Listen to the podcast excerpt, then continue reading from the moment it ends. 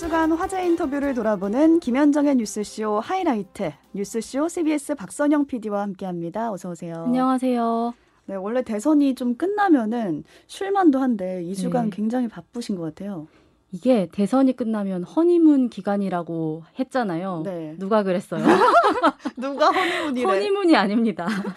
그 청와대랑 뭐 윤석열 당선인이 얼른 회동을 해서 아, 우리 사이 좋습니다. 음. 정권 잘 이양하겠습니다. 이렇게 사진 찍고 뭐 나머지 좀 구체적인 얘기들은 물밑 협상을 할 줄 알았었는데 음. 이제 회동을 하자는 협상부터 마치 대선 기간인 것처럼 굉장히 기싸움을 벌이고 있어요. 네. 특히 이번 주가 그 갈등의 피크였던 것 같아요. 허니문 같은 경우도 우리가 보통 가서 잘 지내고 있어요라는 둘이 찍은 사진을 그렇죠. 부모님께 그렇죠. 보내면은 맞아요. 아 얘네가 안 싸우고 잘 지내고 있구나 음. 내가 안심이 놓인다 네네. 하고 좀 마음을 놓으시는데 네. 지금 국민들한테 그런 모습을 전혀 보여주지 않고 있는 거잖아요. 그렇죠. 그 지난주에 문 대통령이랑 윤석열 당선인 회동이 급 취소됐잖아요. 네. 그 이번 주에는 양측이 직접적으로 충돌을 했습니다. 심지어 문재인 대통령과 윤석열 당선인이 네네. 네. 직접적으로 충돌을 했죠. 맞아요. 네. 이러다가 취임 전에 회동 못하는 거 아니냐 이런 얘기까지 나오는 분위기예요. 그런 상황은 안 갔으면 좋겠는데요. 그러게 말입니다. 그 일단 이번 주 상황을 한번 같이 짚어보면 좋겠습니다. 네. 그 20일에 일요일입니다.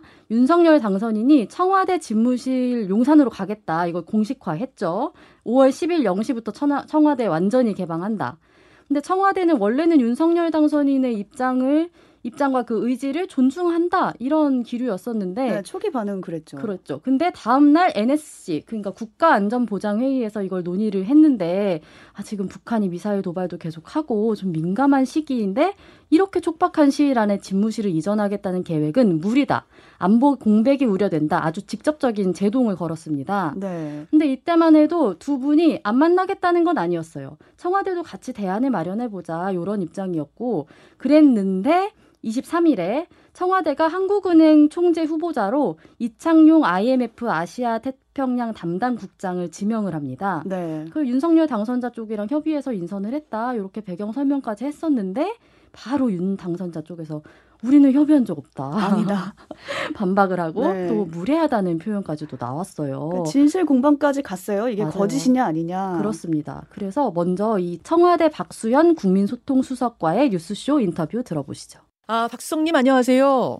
네, 안녕하십니까? 사실 어제 아침까지만 해도 박수석께서 윤당선인의 의지가 지켜지길 기대한다 이렇게 인터뷰를 하셨기 때문에 아마 청와대도 네. 긍정적인가 보다 다들 이렇게 좀 해석을 했었거든요.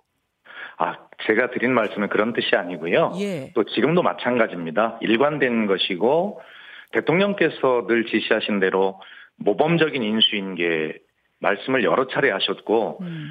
또그 당선인님의 그 공약이나 국정 운영 방향에 대해서 절대 청와대 참모들이 어떤 이야기를 하지 마라 함구령까지 내리실 정도로 당선인님의 그런 어떤 미래에 대해서는 저희가 적극 협조하고 그 한다는 뜻이었습니다. 아. 그리고 입장이 바뀐 것도 아니고요.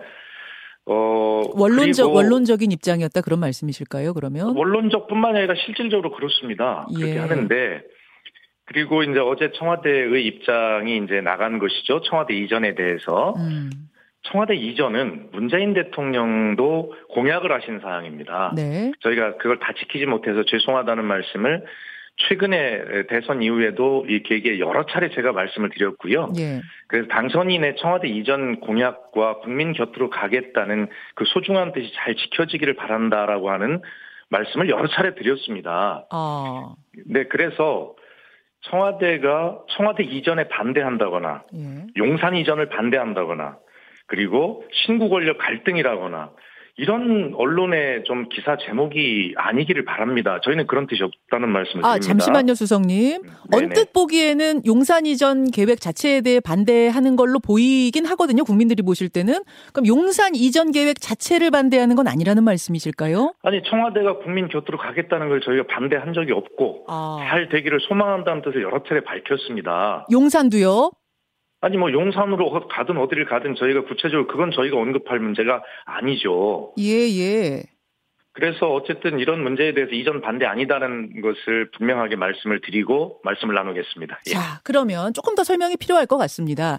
네. 어, 제 말씀하신 무리한 면이 있다. 용산 이전 계획에 무리한 면, 면이 있다라고 말씀하신 건 구체적으로 그럼 어떤 의미일까요? 예, 안보 공백을 말씀을 드렸죠. 어, 예를 하나만 들겠습니다. 예. 뭐 다 말씀드릴 수 없는 사항이니까 이해해 주시기 바랍니다. 음. 청와대는 어제 회의 NSC를 했지만 위기관리센터가 있지 않습니까? 그렇죠. 그리고 그것을 유지하는 시스템이 있을 것 아니겠습니까? 예. 그런데 어, 문재인 대통령 임기 마지막 날인 5월 9일 자정까지는 문재인 대통령이 이 위기관리 시스템을 가지고 국가를 보유하고 국민의 생명과 안전을 지키는 일을 하는 것이 대통령의 의무 아니겠습니까? 물론이죠. 네. 그런데 청와대가 이전을 이제 하시게 되는 게 윤석열 당선인님의 뜻이시니까 음. 그러면 자정이 지나고 바로 그 어떻게 이것을 이전해서 공백 없이 할 거냐라고 음. 하는 것은 충분하게 문제가 되는 것 아니겠습니까? 아. 그러면 어, 대통령 당선인께서 5월 10일부터 다른 곳에서 근무를 하시겠다 하는 건 좋은데 예. 그러면 그때까지 5월 9일 자정까지 문재인 대통령이 이것을 활용하시고 음. 그럼 윤석열 대통령께서 그러면 5월 10일부터 이것을 어떻게 바로 공백 없이 활용할 것인가의 문제에 대해서 대책이 있어야 되는 거잖아요. 음. 이것이 왜 저희 정부가 걱정을 해야 되는 것은 당연한 것인데 이것이 왜 신구 권력의 갈등이고 이것이 왜 청와대 이전을 반대한다라고 그렇게 음. 이해를 하시겠습니까? 아. 절대 그런 것이 아니고 이런 문제가 이것뿐만이 아니라 이제 몇 가지 저희가 어제 NSC에서 논의한 부분들이 있는데 네. 예, 이런 부분들에 대해서 머리를 맞대고 국민이 걱정하시지 않도록 그리고 당선인의 뜻대로 5월 10일 예를 들어서 자정이 딱 지나는 그 시간부터 다른 원하시는 곳에서 근무하실 수 있도록 이걸 한번 도와드려보자 음. 이런 뜻입니다. 예. 아, 문 대통령이 가장 대표적인 정권 인수인계 업무의 필수 사항에 대해 협조를 거부한다면 강제할 방법이 없다 이렇게 표현하셨는데 이게 대표적으로 오해한 거다 그 말씀이시군요. 아, 정말 저 김은혜 대변인님께 다시 한번 부탁드리는데요. 절대 그렇지 않습니다. 음. 그래서 아니 김은혜 대변인님 저하고 저 대변인끼리 한번 통화를 해보셔도 진심을 아실 텐데 아. 좀 안타깝다고 말씀하셨는데 저희 진심이 그렇게 오해되는 것에 대해서 안타깝습니다. 전화 한 통 하면 되는 두 분이 하면 금방 풀리는 문제인 거예요, 그러면? 그렇다고 뭐 제가 실무자가 아니니까 그 말씀이 그렇다는 것이고요. 아, 그러니까 예를 들면 오해 오해하는 부분은 전화 한 통하면 풀릴 수 있는데 전화 좀 달라고 하, 하시죠, 수석님. 아니 저는 하고 싶은데 그리고 저 우리 사회자께서 지금 제가 말씀드리는 이 음. 이게 예. 진심으로 느껴지지 않으십니까? 아니 뭐 진심으로 느껴집니다. 자 그러면 예, 예. 용산 가는 거 반대 아니다라는 그렇죠. 그런 억울함이 좀 묻어나는 어조로 저는 들렸거든요. 맞아요. 저도 그 대목이 인상적이었어요. 그 이때 박수현 수석이 뉴스쇼 말고 거의 또 다른 모든 라디오 인터뷰, 언론 인터뷰를 되게 열심히 했어요. 음. 근데 그럴 때마다 어, 우리는 반대한 적이 없다. 뭐, 그리고 저희 인터뷰에서는 특히 사회자님, 제 진심이 느껴지지 않으십니까? 너무 이렇게 그 심정적으로 정말 우리의 진정성을 믿어달라. 우리는 실무적으로 잘 협의하기를 바라는 거다. 네. 그런 억울함을 나름 호소를 하시더라고요. 네. 그, 그 다음날 저희가 뉴스쇼에서 권성동 국민의힘 의원이랑 인터뷰도 했어요. 이때만 해도 분위기 괜찮았거든요. 그 용산 문제만 빼고 인사 문제나 MB 사면 문제에 대해서는 청와대랑 윤석열 당선자가 꽤 조율이 됐다 이렇게 말씀을 하시는 거예요. 그리고 윤 당선인도 청와대가 협조를 이렇게 안 할 경우에는 취임 후에 통이동 집무실을 쓰겠다 이렇게 발표도 했었죠. 예. 그러니까 안보 공백 없이 잘 준비하겠다라고 해서 어, 이 문제만 좀 대충 조율이 되면 회동은 금방 할 수 있겠다 일단락이 됐다 싶었는데 그 아까 이제 말씀드렸던 한국은행 총재 임명을 두고 이번에는 세게 붙은 거죠. 네, 양측이 계속해서 그렇게 진실 공방을 하더라고요. 이게 문 대통령이랑 윤석열 당선인 아까 최선아 아나운서가 두 사람의 직접적인 충돌도 있었다라고 언급을 했었는데 거기서 이 실마리를 찾을 수 있습니다. 윤석열 당선인이 기자들이랑 만나서 이렇게 얘기했어요. 아니 새 정부랑 장기간 일할 사람을 마지막에 막 인사가 급한 것도 아닌데 이렇게 해버리는 건 바람직하지 않다. 음. 마치 그 부동산 매도인이 집을 마음대로 막 고치고 이러지 않지 않냐 이렇게 얘기를 했고 문재인 대통령은 이제 박수현 수석을 통해서 얘기를 했는데 하, 답답해서 한 번 더 말씀드린다 이런 예. 표현을 썼어요. 그 두 사람이 만나서 인사하고 덕담 나누는 일인데 무슨 협상이 필요하냐? 다른 이들의 말을 듣지 말고 우리끼리 당선인이 직접 판단을 해달라. 음. 그러니까 일단 문재인 대통령 쪽에서는 이 회동 자체가 협상을 전제로 이루어지는 것이라기보다는 일단 원만하게 만나는 게 중요하다라고 초점을 두고 있는 것 같아요. 네, 그런 모습을 보여드려야 한다. 국민께. 그렇죠. 남, 협상은 나중에 하면 되는 거니까요. 반면에 윤석열 당선인 쪽은 이 회동은 협상이어야 한다. 음. 이게 차, 차기 정부가 이 국정을 운영하기 위해서 굉장히 필요한 절차 중의 하나다라고 이야기를 하고 있어요. 그래서 이런 이, 이 회동 협상이 얼마나 중요한 것인지에 대해서 3월 20, 24일 목요일에 국민의힘 김기현 원내대표가 이야기를 했었거든요. 이 인터뷰를 통해 같이 확인해 보시죠. 아, 김기현 원내대표님 안녕하세요. 네, 반갑습니다. 김기현입니다. 예, 반갑습니다. 지금 청와대와 당선자 사이에서 벌어지고 있는 이 갈등 상황 정말 국민들은 너무 속상하고 불편하고 피로합니다. 어떻게 보고 계세요? 저는 잘 이해가 안 되는데요. 네. 지 대통령 임기가 한 달 남짓 남았습니다. 그렇다면 지금 그 문재인 대통령께서 해야 할 일은 선량한 관리자의 의무다. 어. 집 주인의 소유권을 행사하는 것이 아니고 집 주인은 이제 바뀌어서 다른 분이 그, 그 집에 들어오게 되어 있으니 선량한 관리자로서의 의무를 해야 되는 것인데 아직도 내가 등기 명의를 갖고 있으니까 내 마음대로 하겠다 그러면서 집을 마음대로 리모델링, 리모델링 하거나 그, 그렇게 하겠다는 것 아니냐. 어. 납득이 잘 안 된다는 생각 하는데요.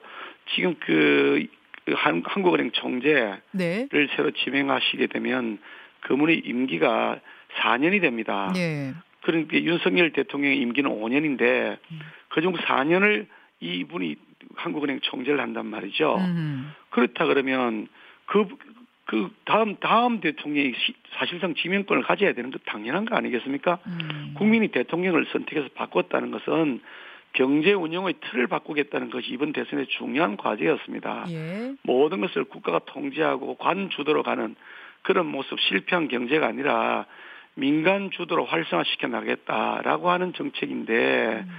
그 정책의 주요한 포스트를 한국은행이 차지하고 있죠. 금리를 어떻게 할 거냐, 예, 예. 통화 정책을 어떻게 할 거냐, 음. 또 돈을 얼마나 많이 풀 거냐, 뭐 이런 것들을 결정하는 데 따라서 물가도 달라지고 주택값도 달라지고 그리고 뭐 임금 액수도 다 달라지게 되는데 음. 이런 부분을 주, 결정하는 한국은행 총재를 아니 그 지금 전, 전직 대통령이 실패한 경제 책임자인 대통령이 지명하고 가겠다 그러면 어. 그거는 상식에 맞지 않는 거 아닌가요? 상식에 아, 1년짜리 임기가 아니라 4년짜리입니다. 4년짜리 임기. 그래서 청와대에서는 협의를 했다. 협의하에 발표를 했다. 어제 그러면서 이창용 국장을 발표를 했어요. 근데 당선인 측에서는 어떤 협의도 후보 추천도 없었다. 무례하다는 발언까지 나왔는데 도대체 어, 떻게된 걸로 알고 계세요? 제가 알아본 바로는 예. 그냥 전화로 통보하듯이 이렇게 하겠다라고 하는 것으로 그 상황이 진행됐다는 겁니다. 이런 협의를 하는 것이 전화 한 통해서 그 사람 어떻습니까? 이렇게 물어 그게 협의를 할수 있겠습니까? 그 사람 어떤 사람이 사람 좋은 사람이죠. 그러면 협의 끝 이렇게 합니까? 그게 말 되겠습니까? 어. 한국은행 총재가 그렇게 그냥 아주 그냥 도매걸로 넘어가야 할 그런 자리가 아니잖아요. 근데 청와대에서는 언론에 하마평 오르는 두 명 이름을 대면서 어, 이 사람과 이 사람 누가 좋으십니까 했더니 이창용이라는 답이 왔다. 그 정도면은 이창용 국장에 대해 합의를 한 게 아니냐 이렇게 설명을 하던데요. 제가 파악한 바로는 이창용이라는 답을 한 것이 없고요. 이 창용을 하겠다고 사실상 통보해서 그 사람 어떠냐고 물었더니 예. 아 그 누구든지 제가 김현정 씨 어떠냐가 누가 전화해서 아그 사람 저, 좋은 사람이지 그래 김현정 씨 나쁜 사람이라 그럽니까? 아유 나쁘면 나쁘다고 하시겠죠. 그러니까 좋은 사람이라고 그냥 평을 평을 아니, 묻길래 좋은 사람이라고 평하면 그 협의 끝 이렇게 합니까? 세상에 그렇게 할 만큼 그게 아주 값싼 자리가 아니잖아요. 아. 국가의 경제 정책의 틀을 정하는 것인데 그것은 사실 그렇게 하는 것이 아니고 당선인 측에서 사람을 물색해서 추천해 주시면 저희들이 혹시 필요한 검증을 어, 해보고 예. 기본적인 검증에서 문제가 없으면 절차를 진행하겠습니다. 음. 추천을 해주세요라고 해야 되는 것이지 음. 그걸 전화로 통보해서 그 사람 어떻습니까? 전화해서 사람 괜찮은 사람인데요. 그러면 협의 끝 이게 말이 되겠습니까? 음. 그만큼 4년짜리 임기라고 제가 거듭거듭 말씀드리잖아요. 예. 그러면 그 후보 중에 이창용이라고 콕 집어서 말한 적은 없다는 말씀. 그거는 저, 저한테 계속 물어보지 마시고. 네, 아시기로는 그, 원내대표님 파악하시기로는. 아는 바로는 그렇다고 하는 겁니다. 지금 청와대 측에서 제가 직접 대화하는 사람이 아닌데. 아니 물론이죠. 예. 물론이죠. 청와대 측에서는 지금 거짓말을 하고 있는 것 같다 당선인 측이 하면서 어, 다 공개하겠다 이런 말까지 어제 나왔습니다. 거꾸로 다 공개하겠다 그러던데 우리 그 당선인 측에서는요. 그렇죠. 아 비서실장이요? 예, 아니 그런데 어. 좀 황당하지 않습니까? 당 이 당선인이 예, 예. 자신이 진모할 공간을 제왕적 대통령이 상징인 그곳에서 벗어나겠다. 더 음. 이상 음. 제왕적 대통령 안 하고 국민소로 들어가겠다 그러면 집무실 옮기겠다 그러는데 거기도 의장 놓고서 안 된다고 음. 예비 편성 못 하겠다고 하고 있고요. 도대체 지금 어떻게 하겠다는 겁니까? 대선, 대선 결과를 난 인정 못 하겠다. 라고 어. 하는 건 아니고서야 어떻게 이럴 수가 있습니까? 3월 24일에 있었던 국민의힘 김기영 원내대표와의 인터뷰였습니다. 그렇죠. 대선 불복 얘기까지 나오면서 진짜 갈등이 쉽게 해결되진 않을 것 같은데요. 맞습니다. 이제 또, 또 다른 산이 남았어요. 네. 감사위원 인사 문제를 두고도 갈등 국면이 아마 다음 주에 펼쳐질 것 같은데. 가장 고조된 것 같아요. 그렇죠. 지금이. 그 현재 감사위원이 두 명이 임기 만료로 공석인 상태이거든요. 예. 그러니까 청와대는 한 명씩 우리 추천을 해서 협의를 하자 이렇게 제안을 했는데 이제 윤석열 당선인 측에서는 그 한 명조차도 사실은 우리의 협의 대상이다. 그러니까 비토를 할 수 있는 그 권한을 주장하고 있어요. 예. 그 다음 주에도 아마 이 갈등 국면은 더 계속될 것 같습니다. 네, 감사위원 자리가 워낙 대통령의 칼이라고 불릴 만큼 중요한 자리이기 그렇죠. 때문에 모두가 이 인사권에 욕심을 내고 있는 게 아닌가라는 네, 생각이 듭니다. 지켜보는 국민들 입장에서는 이렇게 두 권력이 신고 권력이 부딪히는 게 답답한데요. 이런 와중에 북한이 또 장거리 탄도미사일 ICBM을 쐈어요? 네, 맞습니다. 그 북한이 24일에 대륙간 탄도미사일 ICBM을 발사했습니다. 이 미사일이 발사돼서 결국 북한이 레드라인을 넘었다. 음. 한반도 긴장은 점점 고조될 거다라는 우려가 정말 많이 나왔는데요. 그 우려스러운 상황에 대해서 김준영 한, 한동대 교수와 저희가 인터뷰를 했는데 그 분석 한번 들어보시죠. 아, 교수님 나와 계세요. 네네, 안녕하십니까. 분명히 4년 4개월 전에 미사일 모라토리움 선언했잖아요. 이제 이런 ICBM 안 하겠다 선언해놓고 이걸 왜 깼는가? 그것도 핑크라인 밟지 않고 바로 레드라인으로 갔는가? 뭐라고 음. 보십니까? 네, 일단 이게 합의가 아니거든요. 북한은 합의로 보지 않습니다. 이제 약속으로 본 거고요. 아. 아이씨는 싱가포르 회담에 가가지고 얘기를 했던 거거든요. 그러니까 아니 합의하고 약속하고 뭐가 달라요? 그 그게 그거 아닙니까? 아 이제 약속을 했는데 선제적 조치를 약속을 했다고 했고 어. 그 미국의 반대 급부가 없다고 얘기한 거죠. 아. 그러니까 북 한이 선의로 이게 어느 자리에서 합의를 했다기보다는 먼저 북한이 선제적 조치를 했고 미국이 답을 할 거라고 생각했던 거고 음. 그게 이제 북한으로서는 안 됐다고 얘기를 한 거고 음. 그거를 이제 작년부터 자기 플랜대로 가겠다고 얘기를 했고 올해 네. 초에 파기를 검토하라고 했었죠. 아, 어, 그때, 예, 근데 파기를 검토하는 차원에서 이 속도가 좀 빨라진 거는 저도 약간 음, 생각보다는 페이스가 좀 빠릅니다만은 예. 이 전체적인 것은 북한이 예고하지 않은 건 전혀 아닙니다. 그렇군요. 그러니까 우리는 미사일 모라토리움 선언하지 않았느냐, 그 선언을 왜 파기하느냐라고 말하지만 북한 입장에서는 아니 그때는 우리가 이렇게 약속을 하면서 미국이 우리에게 반대 급부 주면 그러면 이걸 하겠다라는 뜻이었지. 이게 맞습니다. 완전하게 픽스된 합의가 합의문이 아니었다 그런 얘기를 하는 거군요. 예, 그렇습니다. 아, 네, 맞습니다. 이렇게... 그러니까 이게 지금 두 가지 북한이 요구하고 있는 구체적인 것들을 말씀드리면 예, 이제 예. 그 합동 군사 훈련이고요. 이거를 최소한다고 취소한다고 소위 말하는 반대 거부를 얘기한 게 트럼프에 의해서 두 가지인데 하나는 이제 지금 말씀드린 훈련이고 그다음에 예 맞습니다 이제 두 번째는 제재 해제인데 이 첫 번째 약속은 좀 약간은 지켜졌습니다. 소규모로 했고 그렇죠. 여러 번 했기 때문에 근데 이제 하노이에서 확인한 거는 뭐냐면 이제 제재 문제를 요구했다가 완전히 이제 예, 안 받아들여졌던 거죠. 음. 북한 측의 입장에서 보면 이때까지 참았다는 거죠. 그러나 음. 작년부터 강대강으로 나가겠다고 얘기를 했고 네. 자, 그 자기 계획대로 가고 있는 건 확실합니다. 근데 미국이 전혀 반응을 안 했거든요. 아. 그러니까 더 이상 기다릴 필요가 없다 미국의 반응을 그래서 그 페이스가 좀 빨라진 듯한 느낌입니다. 경제 제재 풀어주기를 기다리고 기다렸는데 더 이상은 뭔가 기미가 보이지 않는다. 그러면 그냥 가자. 이제 이렇게 됐다는 말씀인데. 예, 예. 속도는 좀 빨라졌지만 예정된 계획이다. 이렇게 정리할 수 있을 것 같습니다. 미국의 우드로 윌슨 센터의 한국연구센터 센터장이 이런 기고문을 썼더라고요. 음. 러시아의 우크라이나 침공이 김정은 입장에서는 핵 개발에 대한 결심을 한층 굳게 만들었을 것이다. 이 얘기는 우크라이나가 핵 포기하지 않았어도 포기하지만 않았어도 지금 이 꼴을 당하지 않을 텐데 핵 포기했다 괜히 저렇게 됐구나라고 김정은 위원장이 생각하고 있다는 건가요? 예, 반은 맞는 얘기 같습니다. 왜냐하면 지난번은 사실 카다피가 네. 리비아에 네. 그것을 포기했다가 죽은 것이 사실 어, 북한에게는 핵을 포기하지 못한 중요한 음. 영, 어, 이유 중에 하나거든요. 그렇게 보면 우크라이나도 장기적으로는 그런데 예. 반만 맞는 이유는 이미 북한은 이제 핵을 개발한 거고요. 예. 그다음에 이번에 화성 17기 우크라이나하고 직접적인 연결은 좀 무리라고 보고요. 아. 네. 그러나 이제 전체적으로는 어, 말씀하신 것처럼 그렇게 될 것 같습니다. 이 상황이 안 좋아지는 건 확실합니다. 네. 그러니까 뭐딱 우크라이나 때문이라고 하기에는 여러 가지 이유가 있지만 우크라이나의 저 상황을 보는 것도 한 이유 중에 들어가긴 한단 그렇죠. 말씀이죠. 그렇죠. 네, 장기적으로 예. 부정적 영향을 분명히 끼칠 겁니다. 아, 5월에 이제 새로 들어설 윤석열 정부, 윤석열 당선인에게 좀 어, 뭔가 조언을 하고 싶은 부분이 있으시다면요. 그게 이제 결국은 이쪽이 자존심 문제 이해합니다. 어, 한국이 훨씬 더 강한데 왜 그렇게 자꾸 양보를 하냐는 문제. 예. 그다음에 뭔가 미중 사이에서 어, 줄타기 하는 것처럼 보이는 부분들이 있기는 합니다만 음. 반대로 미국 쪽으로 완전히 넘어가고 한미일 동맹 쪽으로 만약 가게 되고 한다면 문제 해결보다는 훨씬 더이 어, 전체적으로 긴장이 높아지겠죠.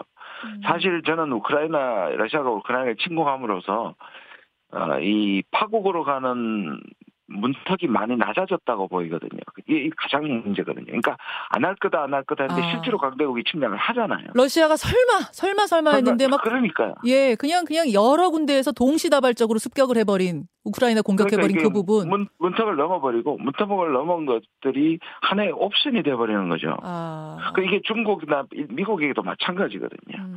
그이 부분이 가장 우려가 되는 겁니다. 그러네요. 저는 예. 여전히 여전히 뭐 네. 군사 충돌은 안 나리라고 보지만 한반도 주변에 그러나 이 이것 자체도 상당히 앞으로 우리가 본다면 음. 강대강이나 군비 경쟁을 하는 게 맞느냐. 음.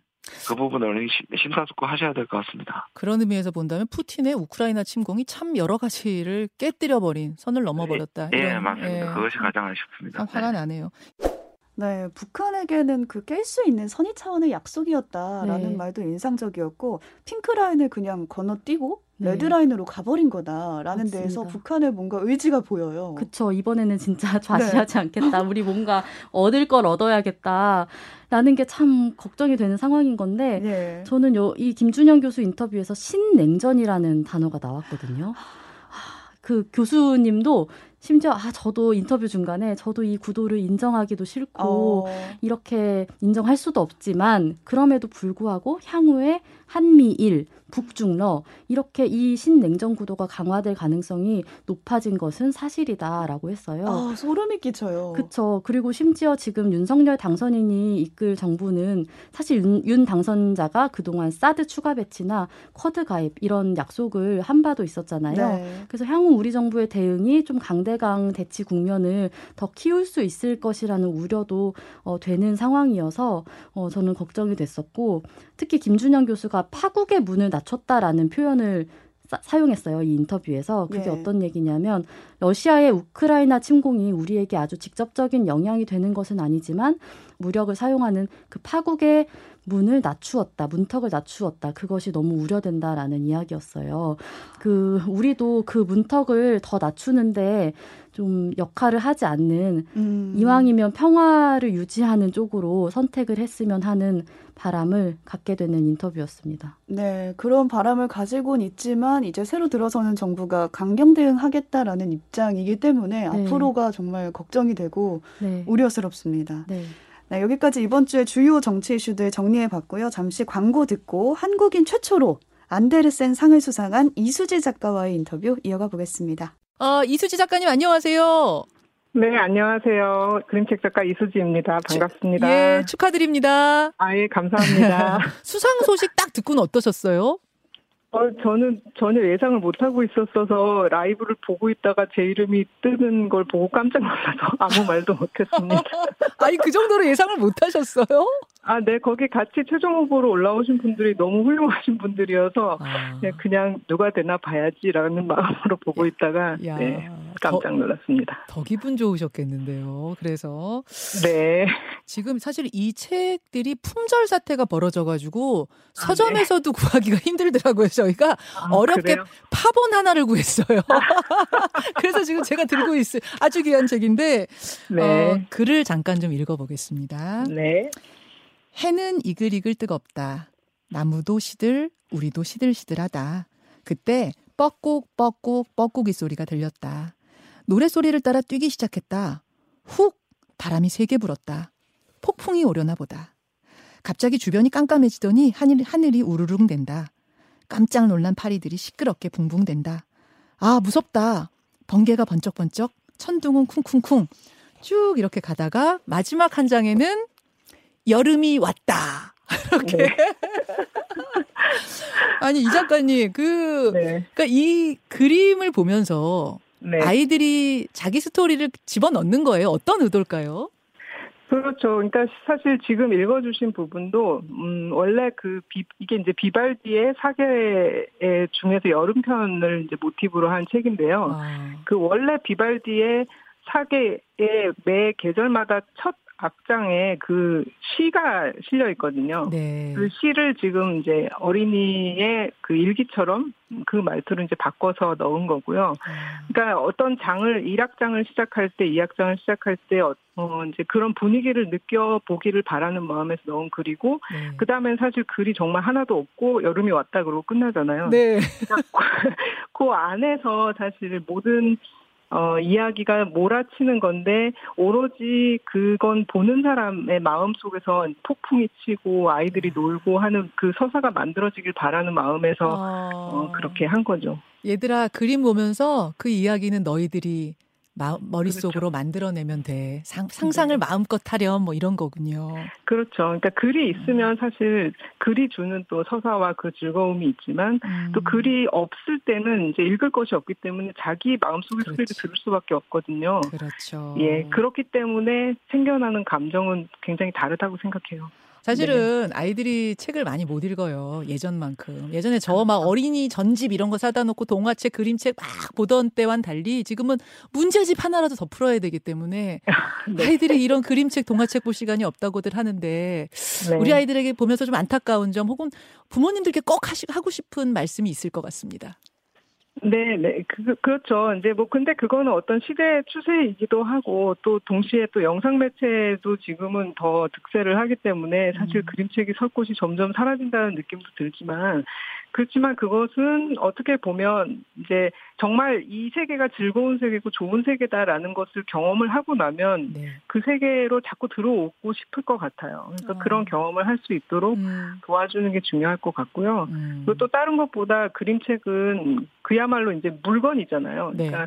뭐 디지털 매체라든가 다른 것들은 하여튼 계속 뭔가 어디로 들어가서 찾아야 되고 그렇죠. 그 한계가 없는 세상이라서 좋은 만큼 또 내 것이 아닌 것들도 너무 아, 많고 그런데 아. 네 사실 저는 그림책이 이렇게 어 그냥 발로 발에 치이는 물건이라서 되게 좋아하거든요. 아 손에 잡을 그래서, 수 있는 이런 네네. 실체가 있는 물건이어서 그렇죠, 그렇죠. 음. 그래서 그 물건들이 그렇게 널 널브러져 있고 그냥 그런 환경에서 그냥 손이 닿아서 잡았는데 어, 이 음. 책이 괜찮네 하는 경험을 한 번이라도 한다면 여러 번 할 필요도 없는 것 같아요. 아. 그러니까 책을 많이 읽는 게 중요하다기보다는 네. 정말 내 마음속에 들어온 뭔가 그 강렬한 어떤 기억이 정말 단 한 번이라도 있다면 저는 그 어린이는 다시 책으로 돌아올 거고 아. 그 다음에 나중에 멋진 어른으로 그리고 자기가 좋아하는 것을 찾아가는 어른으로 성장할 거라고 굳게 믿고 있기 때문에 아. 네. 아, 저희 같은 작가들은 그리고 이 그림책 동네에 있는 모든 사람들이 그 가능성을 보고 끊임없이 뭔가를 좋은 것을 아름다운 것을 만들어 가려고 애쓴다고 생각해요. 안데르센상을 한국인 최초로 수상한 이수지 작가의 인터뷰였어요. 네. 이 상이 정말 엄청난 상이더라고요. 네. 그 제 가족 중에 한 분이 관련 업계에서 일을 하고 있어요. 음. 아동 문학 관련해서. 근데 밤 12시엔가 이 소식을 듣고 소리를 지르는 거예요. 와, 대박! 막 이러면서. 어머. 이게 한강 작가가 멘부커상을 수상해서 되게 우리나라가 되게 감격스러워 했었잖아요. 네. 그것 이상으로 저, 정말 대단한 일이다. 네, 그래서 이거를 아동문학계 노벨상이다라는 맞아요. 말도 많이들 하더라고요. 네, 네. 근데 이 인터뷰를 성사시키는데 그 이수지 작가와 가까운 김지은 아동문학 평론가의 도움이 컸었거든요. 아. 그 분께서도 전화 통화를 해보니까 아, 내가 살아서 이런 순간을 목격하게 되다니.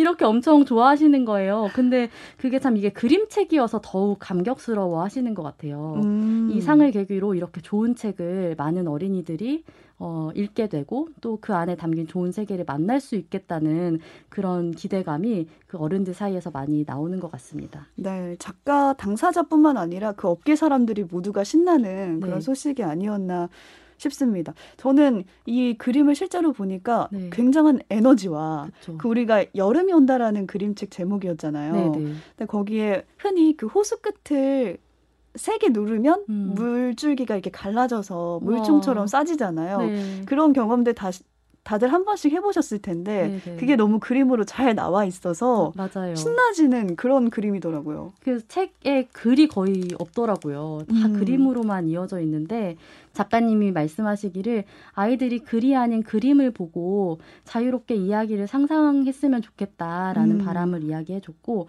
그 아이들이 책을 많이 안 읽는다고 어른들이 걱정 많이 하잖아요. 그쵸. 근데 그거에 대해서도 책을 많이 읽는 것보다는 좋은 책을 통해서 만난 그 세계, 그 강렬한 기억이 정말 중요하다. 그 기억이 아이들을 결국 책으로 다시 부를 것이다라고 이야기를 해요. 음. 그 이수지, 이수지 작가의 이야기처럼 청취자 여러분들도 그 어린 시절 내가 봤던 그 아름다운 그 책, 그 책의 기억에 대해 한번 좀 떠올려 보시면 이번 주말이 좀 행복해질 것 같더라고요. 네, 또 이렇게 수상자 한 번씩 찾아보는 재미가 있잖아요. 맞아요. 벌써 엄청 많이 팔려서 그 저희도 책을 구하려고 했는데 동이 다 났더라고요. 그럼 볼 수 없는 건가요? 그래서 파본을 막 어렵게 막 구해가지고 인터뷰를 그 인터뷰를 하는데 앵커가 참고를 했었거든요. 예. 2020년도에 백희나 작가가 네. 아스트리드 린드그렌상 받고 인터뷰를 했었잖아요. 쇼와. 맞아요, 맞아요. 그때도 모두가 함께 기뻐했었는데 거의 음. 2년 만에 이렇게 또 좋은 소식이 들려와서 네. 모두가 기뻐하지 않나 싶습니다. 앞으로 이런 좋은 뉴스만 소개해드리면 정말 좋겠네요. 네, 여기까지 김현정의 뉴스쇼 하이라이트 박선영 PD와 함께했습니다. 고맙습니다. 고맙습니다.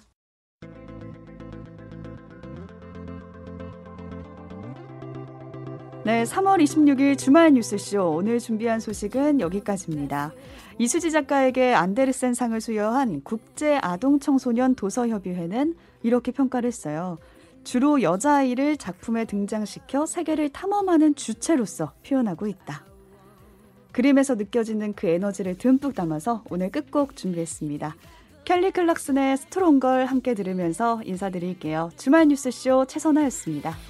me broken down.